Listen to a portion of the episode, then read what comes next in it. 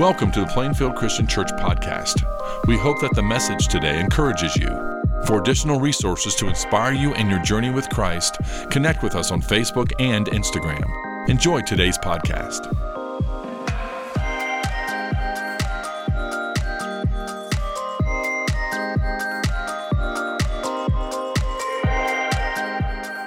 Uh, our text for today is going to be Revelation chapters 6, 7, 8, 9, 10, 11, 12, 13, 14, 15, 16, 17, 18, and 19. So you'll definitely want to have your Bibles open in front of you. Uh, obviously, we're not going to be able to read the entire text today, but it's important that we have the scripture in front of us as we kind of get a 30,000 foot view of the book of Revelation today. So if you've got your Bible with you, a paper Bible, grab a pen. You might want to jot some notes down. If you're using a Bible app, you can take notes on the YouVersion app, I know. You can also always go to mypcc.info and hit the sermon notes tab there to take some notes as well. Uh, could I start today by just telling you the story of how I fell in love with Rebecca? Uh, it was, I still remember the day. It was sunny outside, sky was blue, birds were singing. I was in college and I was riding my motorcycle down the hill on campus. My long hair was flowing in the wind when I looked off to the side and I saw this girl sitting under a tree out by the dorm and she was reading her Bible. And I remember at that moment just being struck, and I had two thoughts come into my mind. Thought number one, I like what she's got. and thought number two is, well, I better start actually, you know, like reading my Bible so I don't get outclassed by this girl. and, and that moment was the beginning of the journey of me simultaneously falling in love with Jesus and Rebecca Moyers.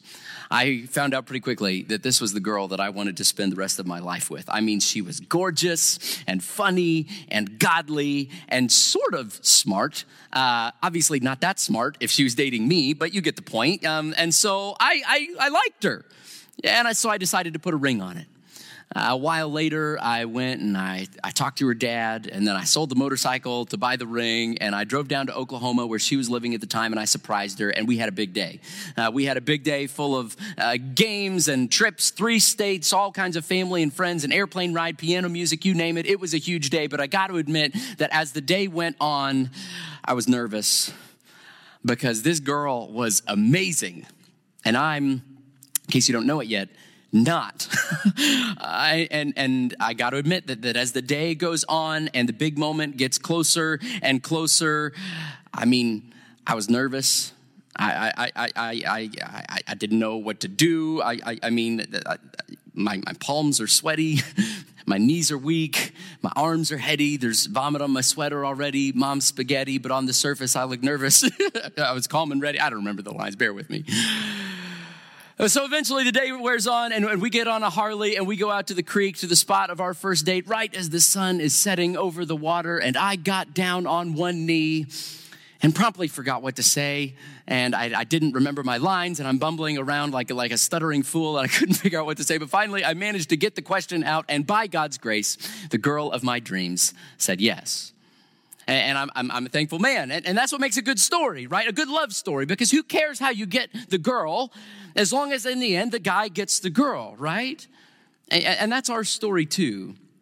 You know, you know, the book of Revelation is the story of Jesus' bride. We are Jesus' bride. It's the story of us waiting on our wedding day because, because Jesus has chosen us, and now we're just waiting until he comes back and the guy gets the girl.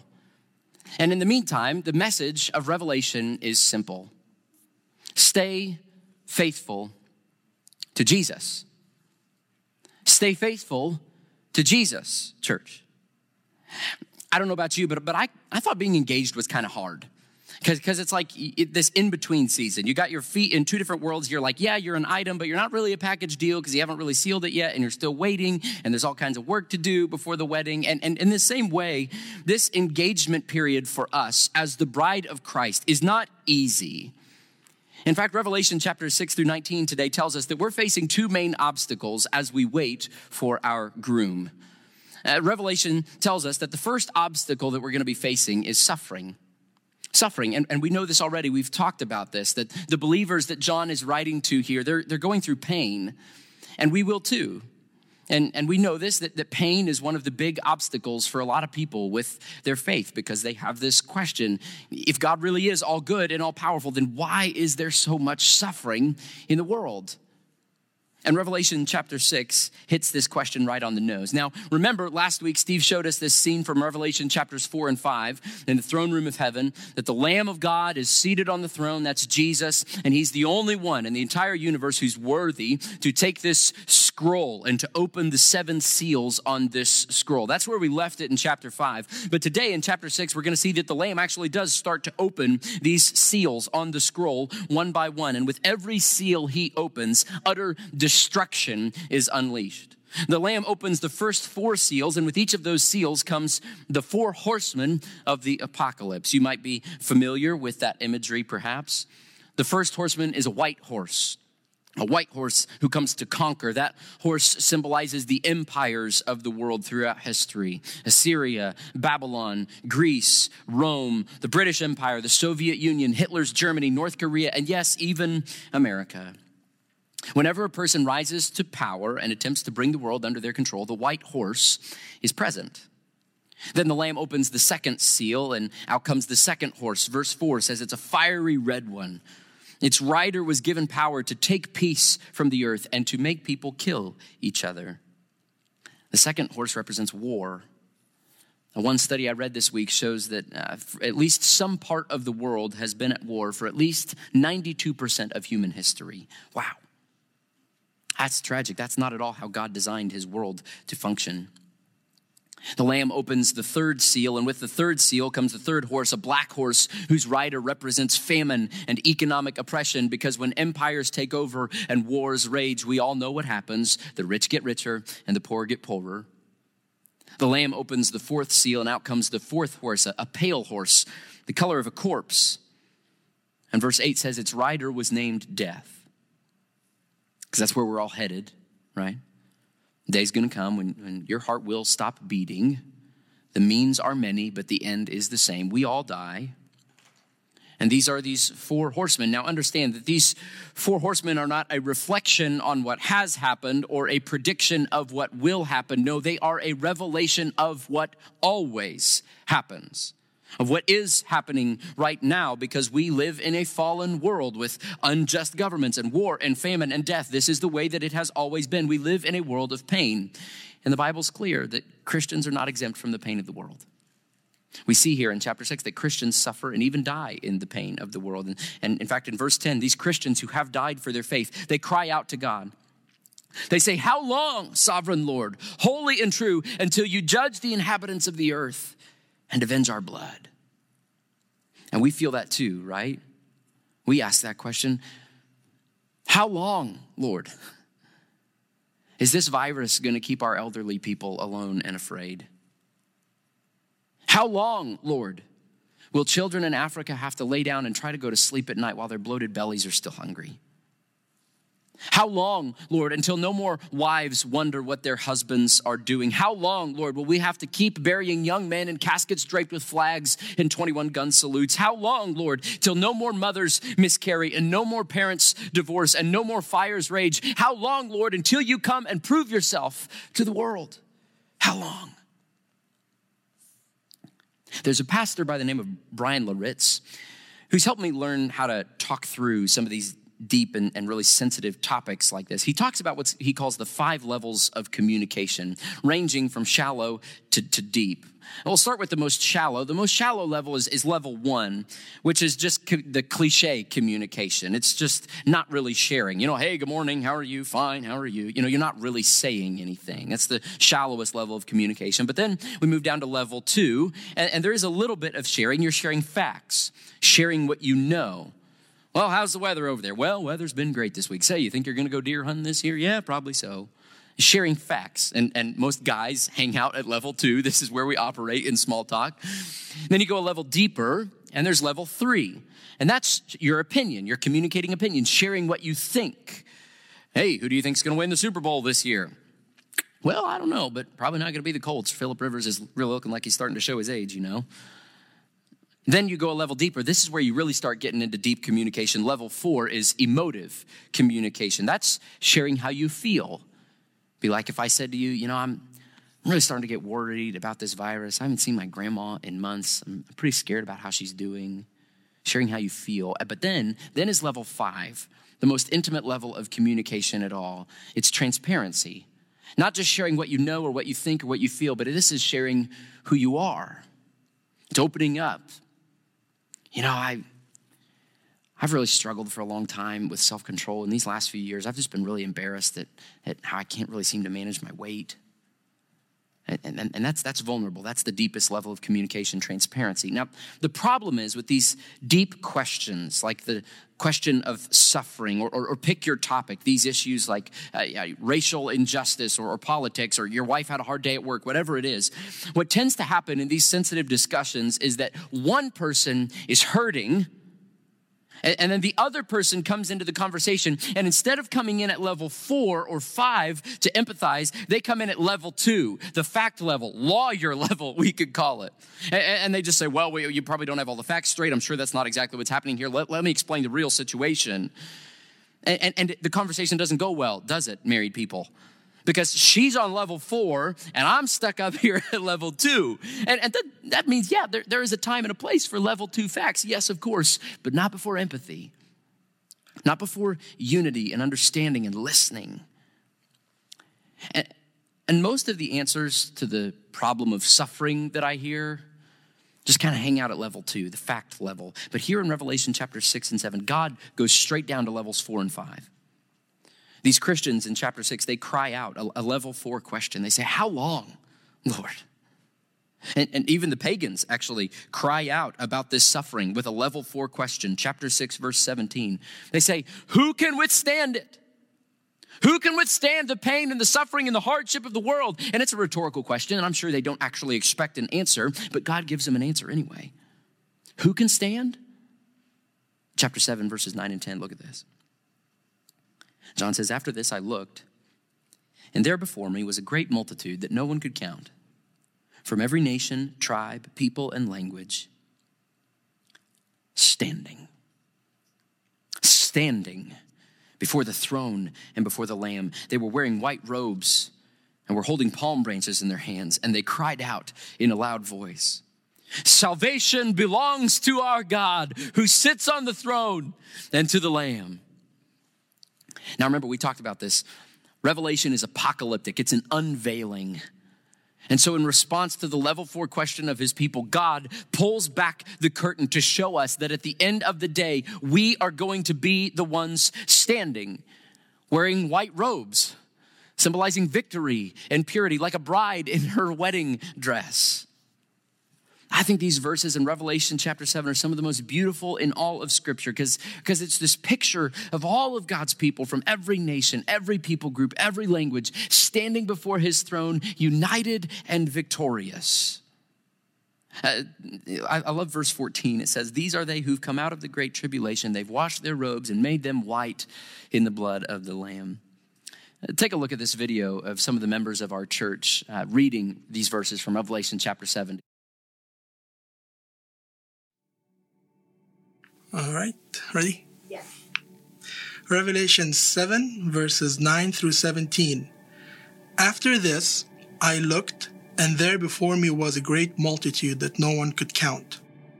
From every nation, tribe, people, and language, standing before the throne and in front of the Lamb.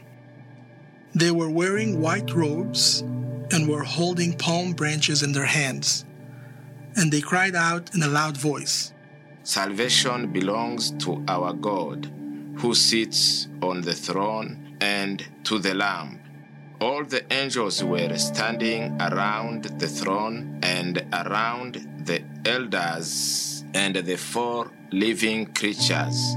They fell down on their faces before the throne and worshipped God, saying, Amen. Praise and glory and wisdom and thanks, and honor and power, and strength to be to our God, forever and ever. Amen. Then one of the elders asked me, These in white robes, who are they, and where did they come from? I answered, Sir, you know. And he said, These are they who have come out of the great tribulation. They have washed their robes and made them white in the blood of the Lamb. Therefore, they are before the throne of God and serve him day and night in his temple, and he who sits on the throne will spread his tent over them. Never again will they hunger, never again will they thirst. The sun will not beat upon them, nor any scorching heat. For the Lamb at the center of the throne will be their shepherd. He will lead them to spring of living water, and God will wipe away every tear from their eyes. My name is Sadia Arif. And my name is Ashbil. We are from Pakistan. And there are many languages spoken in Pakistan, but our national language is Urdu and our mother tongue is Punjabi. I'm Ryan Hardy, and I serve in Papua New Guinea with Pioneer Bible Translators, and I'll be reading in Tok Pisin. It's the trade language of Papua New Guinea where we serve. My name is Ili Trebelsi, and I am originally from Beirut, Lebanon. My Name is Mezak Kundabantu. I am from DRC, Congo. I'm going to read my local language, Kinyamulenge. My name is Zachary, and I am from Morocco. And today I will be reading in Arabic. I'm Ed Furness. My wife and I were missionaries in Indonesia for 10 years, and today I'll be reading a verse in the Indonesian language. My name is Tracy. My Chinese name is An Chunxia, and I come from China. We are Norma and Elias Herrera from Venezuela, and we want to read in Spanish. Después de esto, miré y apareció una multitud tomada de todas las naciones, tribus, pueblos y lenguas. Eran tan grande que nadie podía contarla.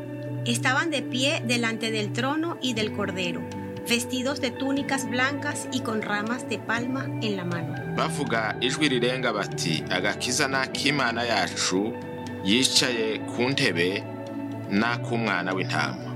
Na urgeta enzo king one time or hetman na or forpa something is tap live na oli look look go along, see a king na oli brook him screw na put him pace plong oli go down long ground na oli lotu long god qailin amin.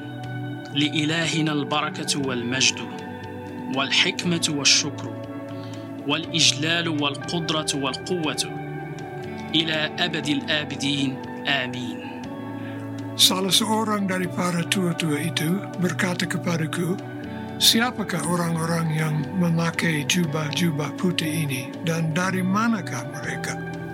我对他说：“我主，你知道。”他向我说：“ 这些人是从大患难中出来的，曾用羔羊的血把衣裳洗白净了。 Γι' αυτό είναι μπροστά στον θρόνο του Θεού και τον λατρεύουν ημέρα και νύχτα μέσα στον ναό του. Και εκείνος που κάθεται επάνω στον θρόνο θα κατασκήνωσε επάνω τους. इसके बाद ना कभी उनको भूख लगेगी ना प्यास और ना कभी उनको धूप सताएगी ना गर्मी ਕਿਉਂਕਿ ਜਿਹੜਾ ਲੇਲਾ ਤਖਤ ਦੇ ਵਿੱਚ ਹੈ ਉਹ ਉਹਨਾਂ ਦੀ ਨਿਗਹਿਬਾਨੀ ਕਰੇਗਾ ਤੇ ਉਹਨਾਂ ਨੂੰ ਜ਼ਿੰਦਗੀ ਦੇ ਪਾਣੀ ਦੇ ਸੋਤਿਆਂ ਕੋਲ ਲਿਜਾਏਗਾ ਤੇ ਖੁਦਾ ਉਹਨਾਂ ਦੀਆਂ ਅੱਖਾਂ ਤੋਂ ਸਾਰੇ ਅਥਰੂ ਪੂੰਝ ਦੇਗਾ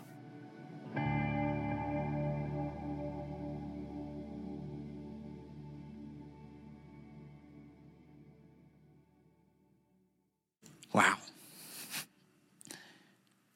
So, yeah, God doesn't give us a level two answer with all the facts about your pain today. He's not interested in explaining it away. He's not interested in trying to get himself off the hook for it. But, but God does give us a level five answer. Transparency, He gives us Himself. And He tells us that a day's coming when He is going to wipe away every tear from our eyes. And He does tell us that at the end of the day, we're going to be wearing white robes and we're going to be victorious despite our suffering because of His suffering on our behalf. And in the meantime, He says that He's with us and He's listening. Catch this Revelation chapter 8. He says, When he opened the seventh seal, there was silence in heaven for about half an hour. Another angel came and stood at the altar with the prayers of all God's people on the golden altar in front of the throne. Did you catch that? When we pray in the midst of our suffering, when you cry out to God in your pain, Heaven's at levels four and five. All of heaven is standing still in silence to listen. So, yeah, yeah, yeah, we do go through suffering. That's the obstacle of the bride. But Revelation chapter 6 and 7 says that for, this, for the Christian, suffering is a call to hope. Suffering is a call to hope.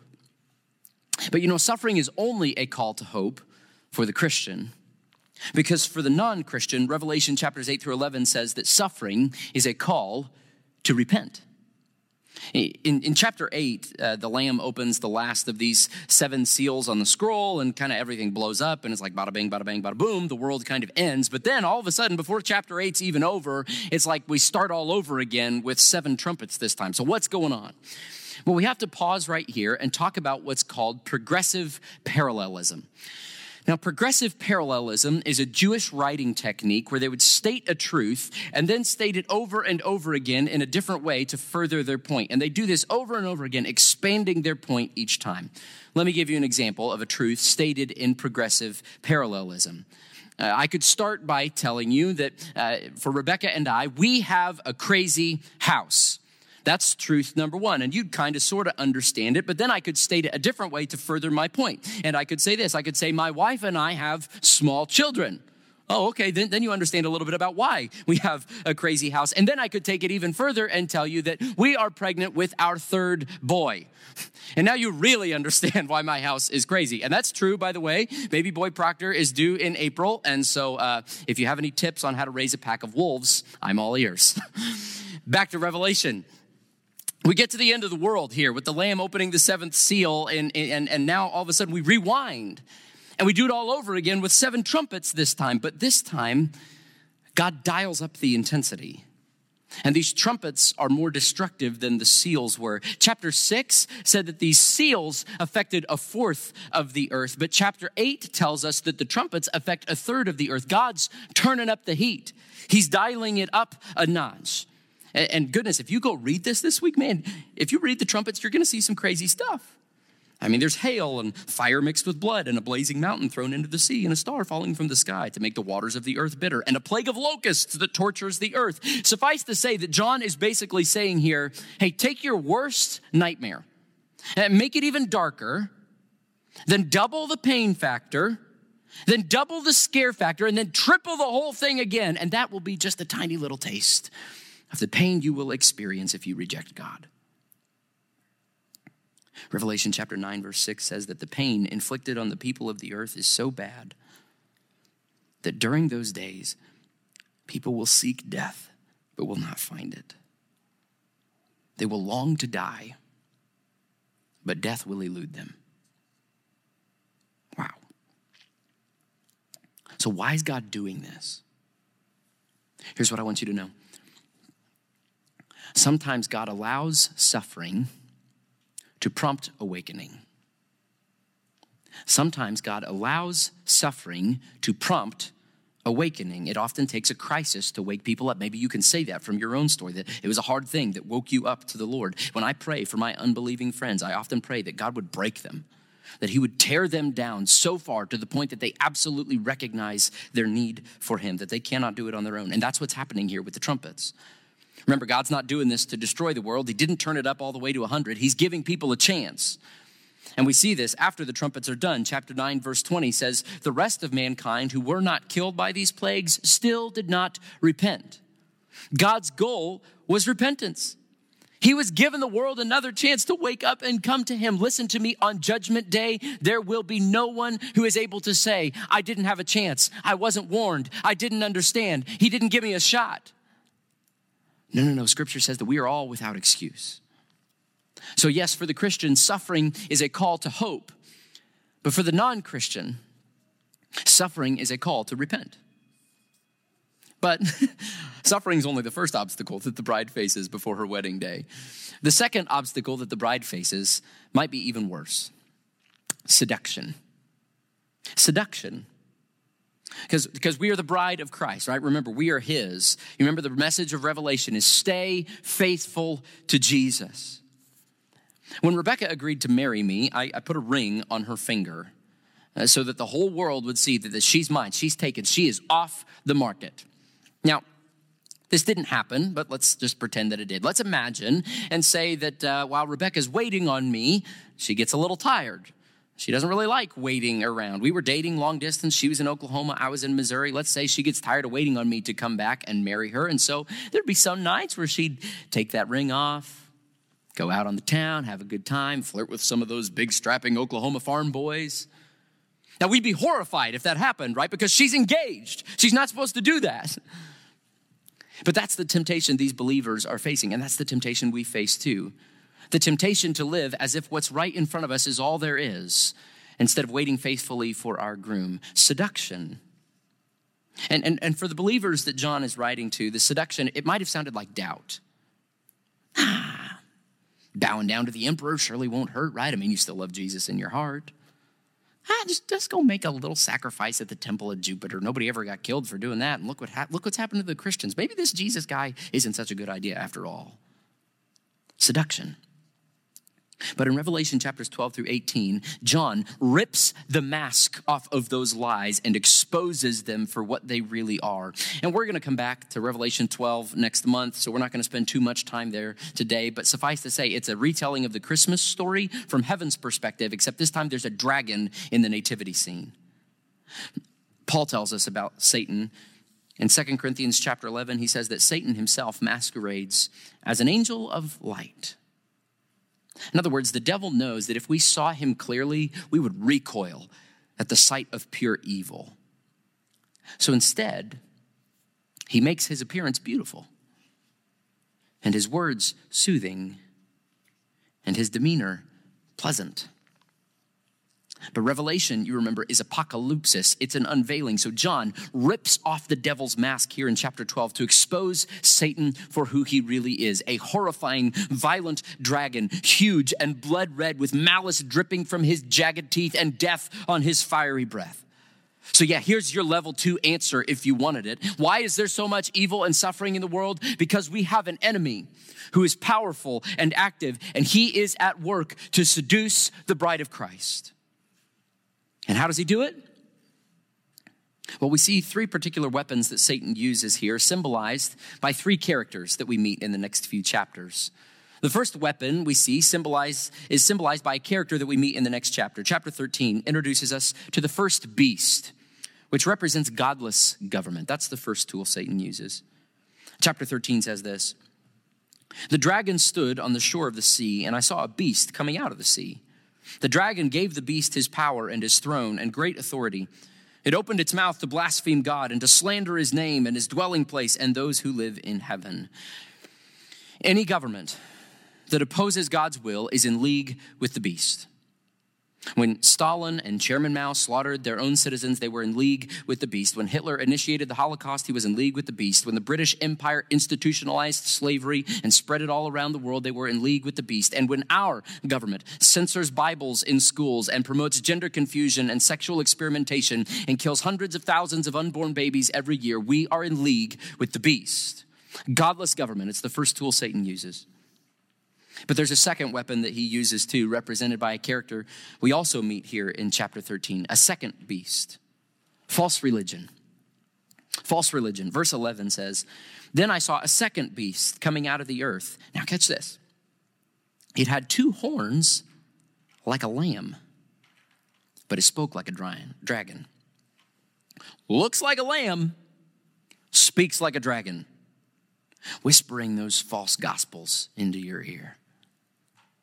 God helps those who help themselves. Ah, God will surely let you into heaven if you're just good enough, nice enough, right? Just work hard. Oh, no, nobody else can tell you what to do. God just wants you to be happy. And when we buy into those lies, the beast wins.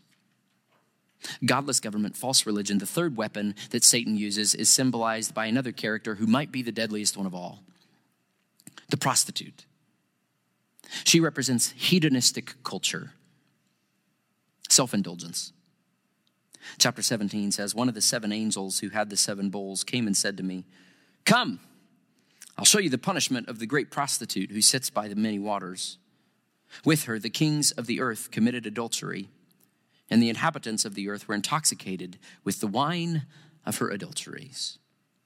Notice here that sin is spiritual adultery, that you are betrothed to the King of heaven. But when we give in to the greed and the self indulgence of the world, we are crawling into bed with the prostitute. And, and, and, oh, yeah, she whispers in your ear and she promises to make you safe and rich and happy if you just drink her wine, but don't believe it.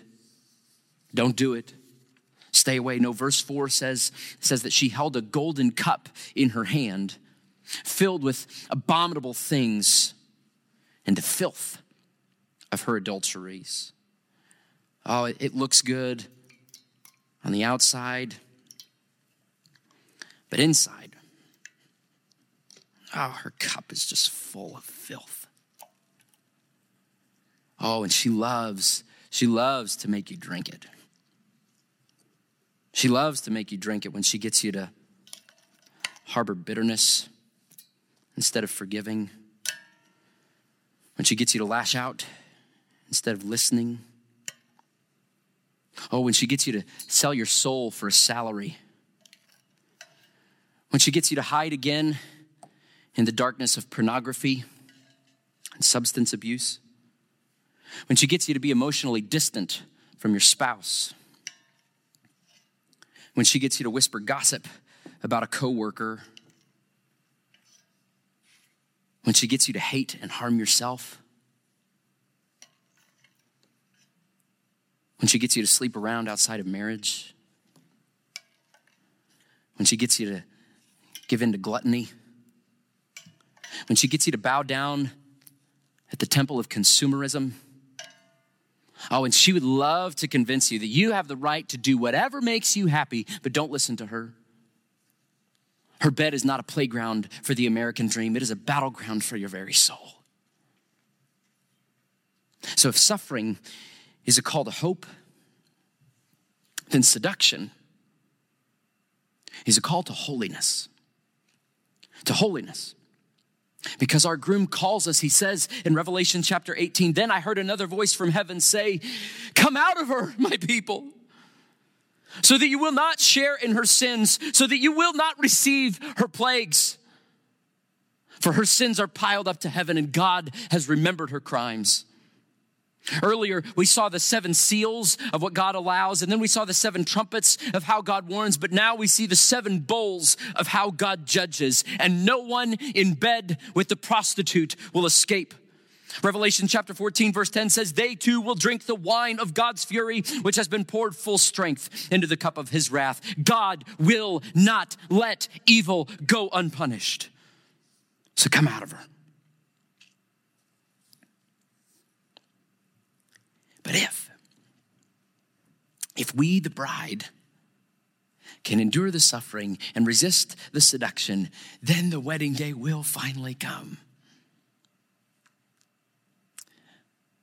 But we haven't, have we? We're stained.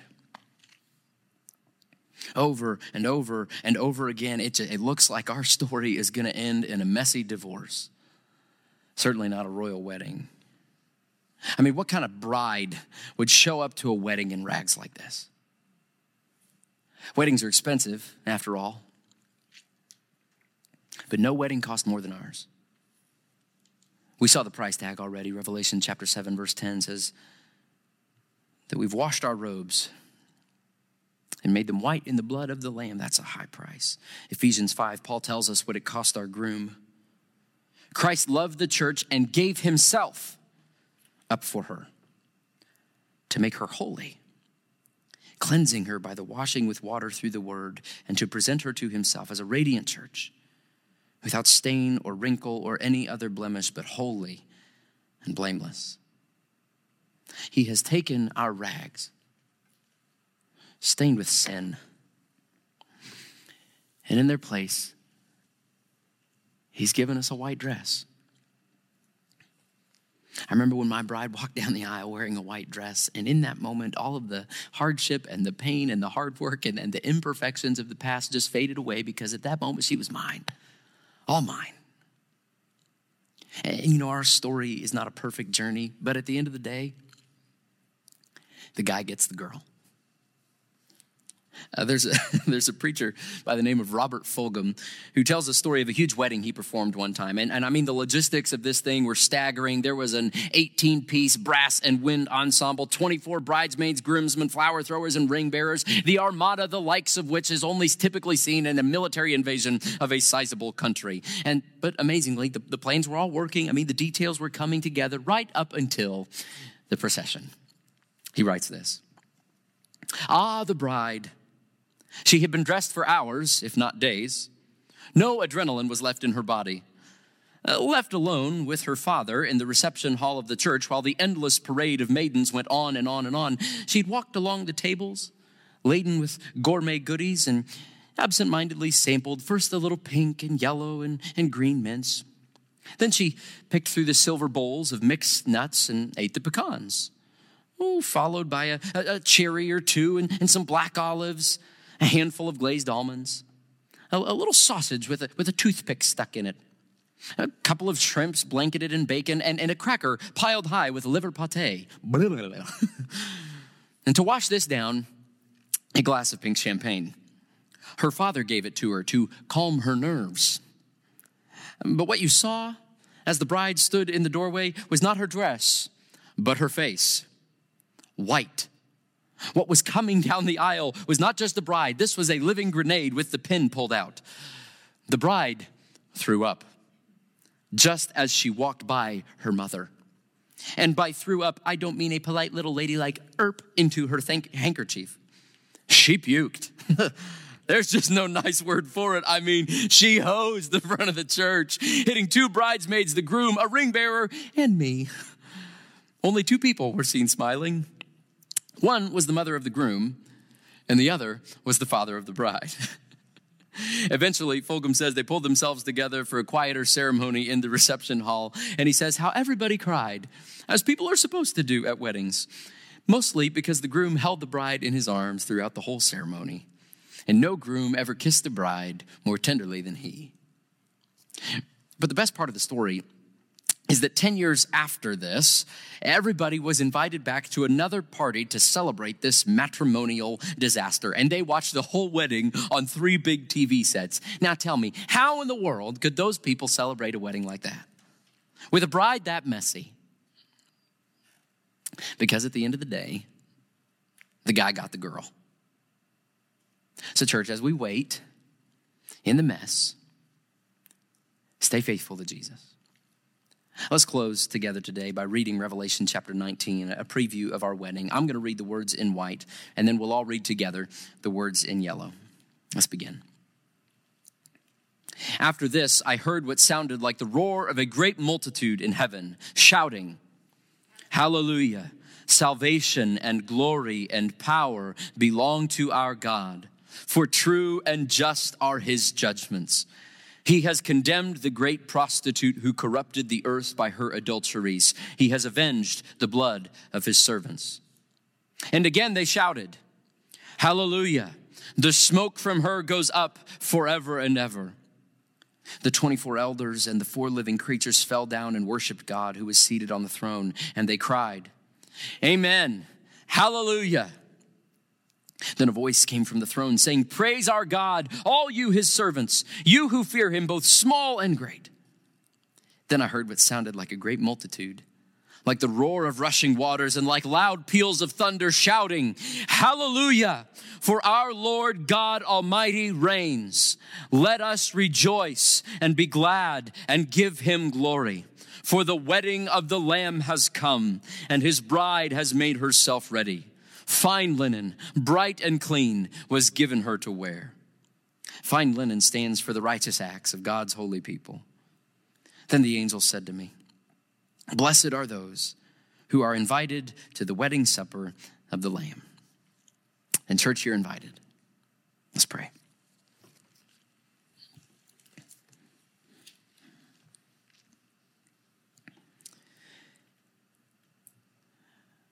Great God of heaven, we love being your bride. And we're a messy one. And so we come to this time where we take these elements, the bread and the juice again, to admit that we have been unfaithful to you, and yet you have been unfailingly faithful to us. And so we praise you at this moment as we look back on our past, how you have forgiven us, as we look here in our present, how you are empowering us to be faithful, and as we look forward to our future, when we will be united with you in the wedding banquet of the Lamb, and we will live happily ever after. In Jesus' name, amen. Thank you for listening to the podcast today. It's our desire for you to grow in your understanding of Christ's love as you partner with us in our mission to love all people to new life in Christ. If you have any questions about our church or would like to plan a visit with us, go to plainfieldchristian.com.